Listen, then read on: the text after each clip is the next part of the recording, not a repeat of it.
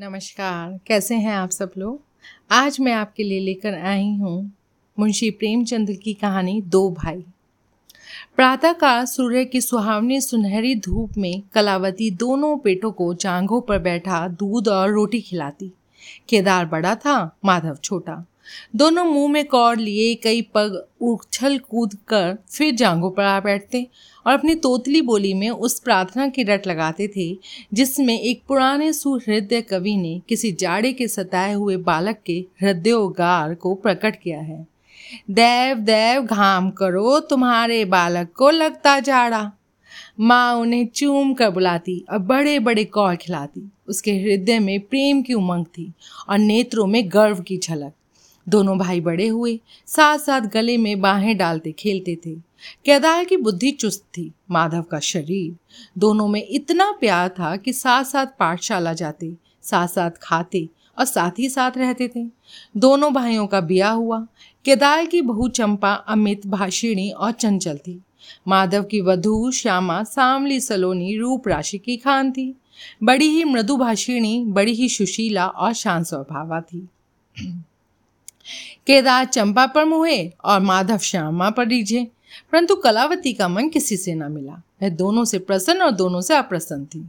उसकी शिक्षा दीक्षा का बहुत अंश इसी व्यर्थ के प्रयत्न में व्यय होता था कि चंपा अपनी कार्य कुशलता का एक भाग श्यामा के शांत स्वभाव से बदल ले।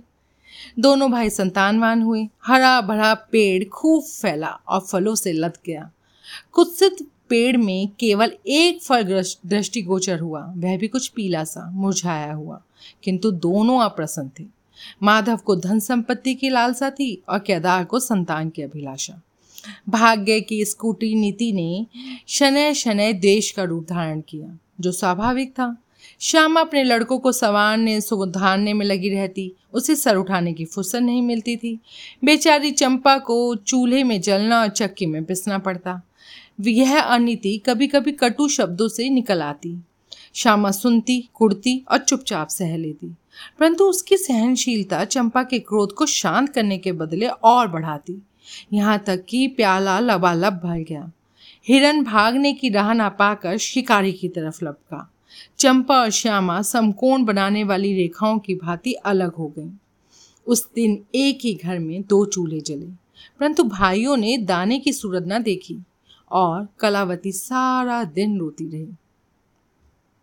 कई साल बीत गए। दोनों भाई जो कभी एक ही पालती पर बैठते थे, एक ही थाली में खाते थे और एक ही छाती से दूध पीते थे, उन्हें अब एक घर में, एक गाँव में रहना कठिन हो गया। परंतु कुल की साख में बट्टा न लगे, इसलिए ईर्ष्या और देश की धधकी हुई आँख को राख के नीचे दबाने की व्यर्थ चेष्टा की जाती थी। उन लोगों में अब भाइयों वाला स्नेह था। दोनों केवल भाई के नाम की लाज रखे हुए थे। माँ भी जीवित थी, पर दोनों बेटों का वैमनस्य देखकर आँसू भाया करती। हृदय में प्रेम था, पर आँखों में अभिमान ना था। कुसुम वही था, परंतु वह छटा ना थी। दोनों भाई जब लड़ते थे, तब एक को रोते देख दूसरा भी रोने लगता था। तब वह नादान, बेसमझ और भोले थे। आज एक को रोते हुए देख दूसरा हंसता और तालियाँ बजाता। हाँ आज वह समझदार और बुद्धिमान हो गए थे।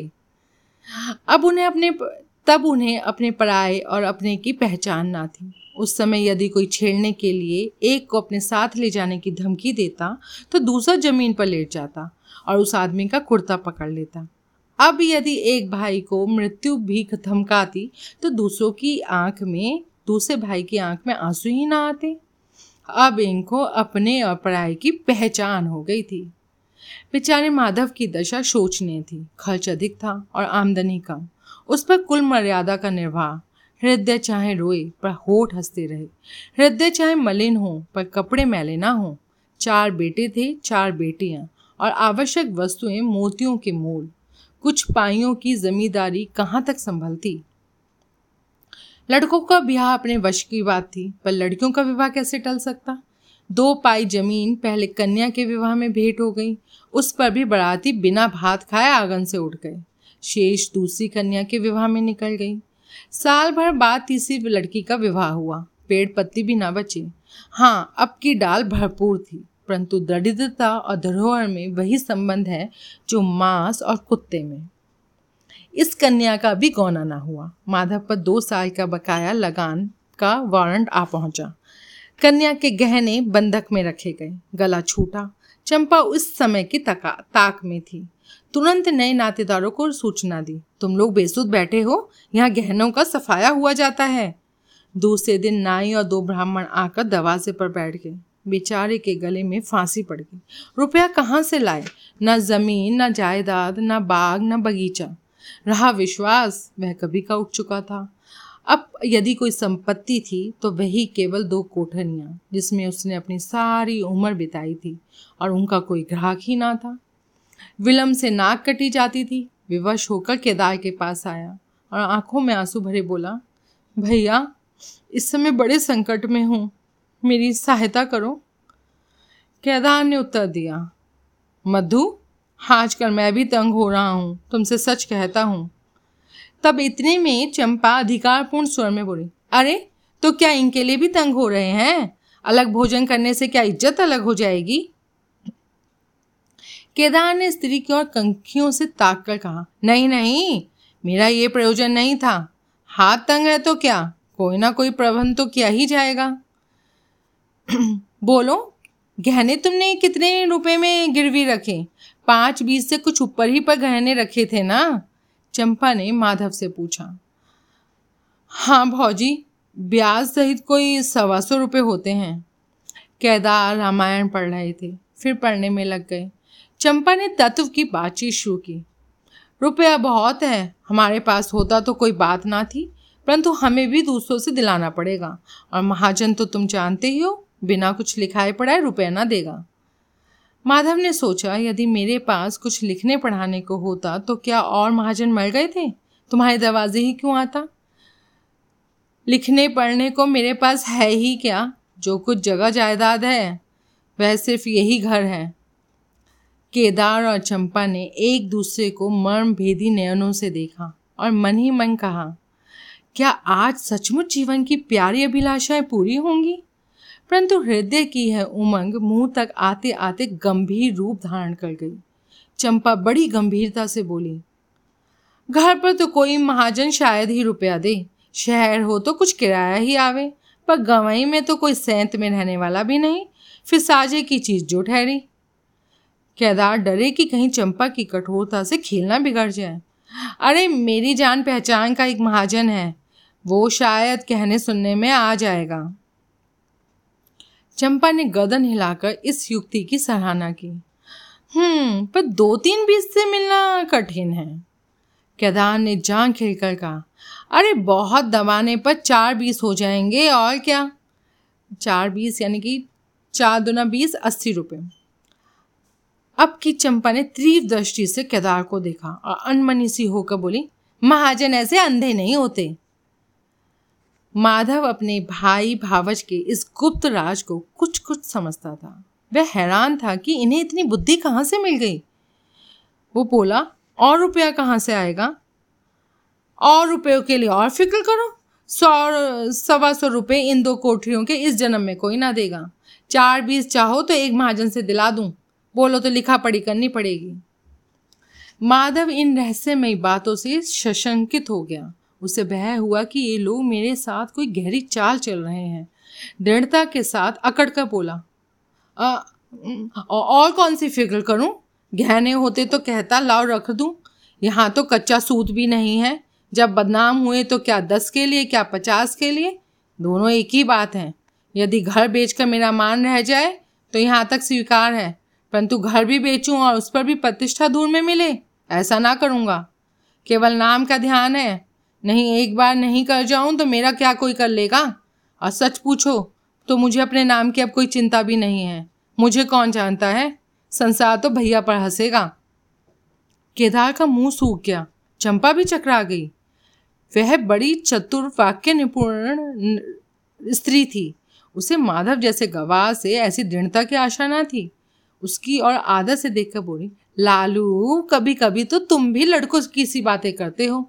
भला इस झोपड़ी पे कौन से कोई सौ रुपये निकाल कर देगा? तुम सवा सौ के बदले सौ ही दिलाओ। मैं आज ही अपना हिस्सा बेचती हूँ। उतना ही मेरा भी तो है। घर पर तो तुमको वही चार बीस मिलेंगे। हाँ और रुपयों का प्रबंध हम आप कर देंगे।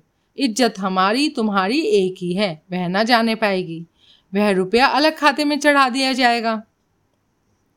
माधव की इच्छाएँ पूरी हुई। उसने मैदान मार लिया। सोचने लगा, मुझे तो रुपयों से काम है। चाहे एक नहीं, दस खाते में चढ़ा लो। रहा मकान, वह जीते जी नहीं छोड़ने का। प्रसन्न होकर चला। उसके जाने के बाद केदार और चंपा ने कपट भेष त्याग दिया और बड़ी देर तक एक दूसरे से इस कड़े सौदे का दोषी सिद्ध करने की चेष्टा करते रहे। अंत में मन को इस तरह संतोष दिया कि भोजन बहुत मधुर नहीं, पर किंतु भर कटौत तो है।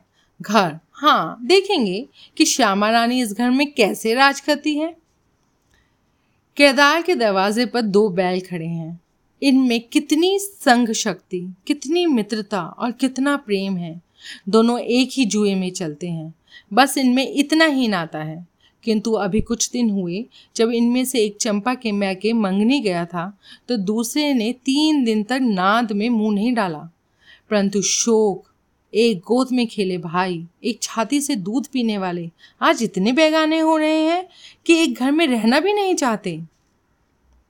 सुबह का समय था। केदार के दरवाजे पर गाँव के मुखिया और नंबरदार विराजमान थे। मुंशी दाताराम अभिमान से चारपाई पर बैठे रहने का मसविदा तैयार करने में लगे थे। बार बार कलम बनाते और बार बार खत करते, पर खत की शान न सुधरती थी। केदार का मुखारविंद विकसित था और चंपा फूली नहीं समाती थी। माधव कुमलाया और मलान था। मुखिया ने कहा, भाई ऐसा हितु ना भाई ऐसा शत्रु। केदार ने छोटे भाई की लाज रख ली। हाँ सही कहते हो भैया। भाई हो तो ऐसा हो। नंबरदार ने अनुमोदन किया। भाई, सपूतों का यही काम होता है? मुख्तार बोले। तो दाता दयाल भी पीछे कौन सा रहने वाले थे? उन्होंने कहा अच्छा ये सारी बातें तो ठहरी। अब बताओ, रहन लिखने वाले का नाम? बड़ा भाई बोला, माधव वल्द शिवदत्त। और लिखाने वाले का? केदार वर्द शिवदत्त। माधव ने बड़े भाई की ओर चकित होकर देखा। आँखें डबडबा आई केदार उसकी ओर ना देख सका। नंबरदार, मुखिया, मुख्तार भी विस्मित हुए। क्या केदार खुद ही रुपया दे रहा है? बातचीत तो किसी साहूकार की थी। जब घर में ही रुपया मौजूद है तो इस रहन नामे की आवश्यकता ही क्या थी? भाई भाई में इतना अविश्वास? हरे राम राम। क्या माधव अस्सी रुपये का भी महँगा है? और यदि दबा ही बैठता तो क्या रुपया पानी में चले जाते? सभी की आँखें सैन द्वारा परस्पर बातें करने लगी। मानो आश्चर्य की अथाह नदी में नौकाएँ डगमगाने लगी। श्यामा दरवाजे की चौखट पर खड़ी थी। वह सदा केदार की प्रतिष्ठा करती थी, परंतु आज केवल रोक रीति ने उसे अपने जेठ को आड़े हाथों लेने से रोका। बूढ़ी अम्मा ने सुना तो सूखी नदी उमड़ आई। उसने एक बार आकाश की ओर देखा और माथा ठोक लिया। अब उसे उस दिन की याद आई जब ऐसा ही सुहावना सुनहरा प्रभात था। और दो प्यारे प्यारे बच्चे उसकी गोद में बैठे हुए उछल कूद कर कर दूध रोटी खाते थे। उस समय माता के नेत्रों में कितना अभिमान था। हृदय में कितनी उमंग और कितना उत्साह। परंतु आज, हा, आज इन नयनों में लज्जा है और हृदय में शोक संताप। उसने पृथ्वी की ओर देखकर कातर स्वर में कहा, हे नारायण, क्या ऐसे बेटों को मेरी ही कोख से जन्म लेना था?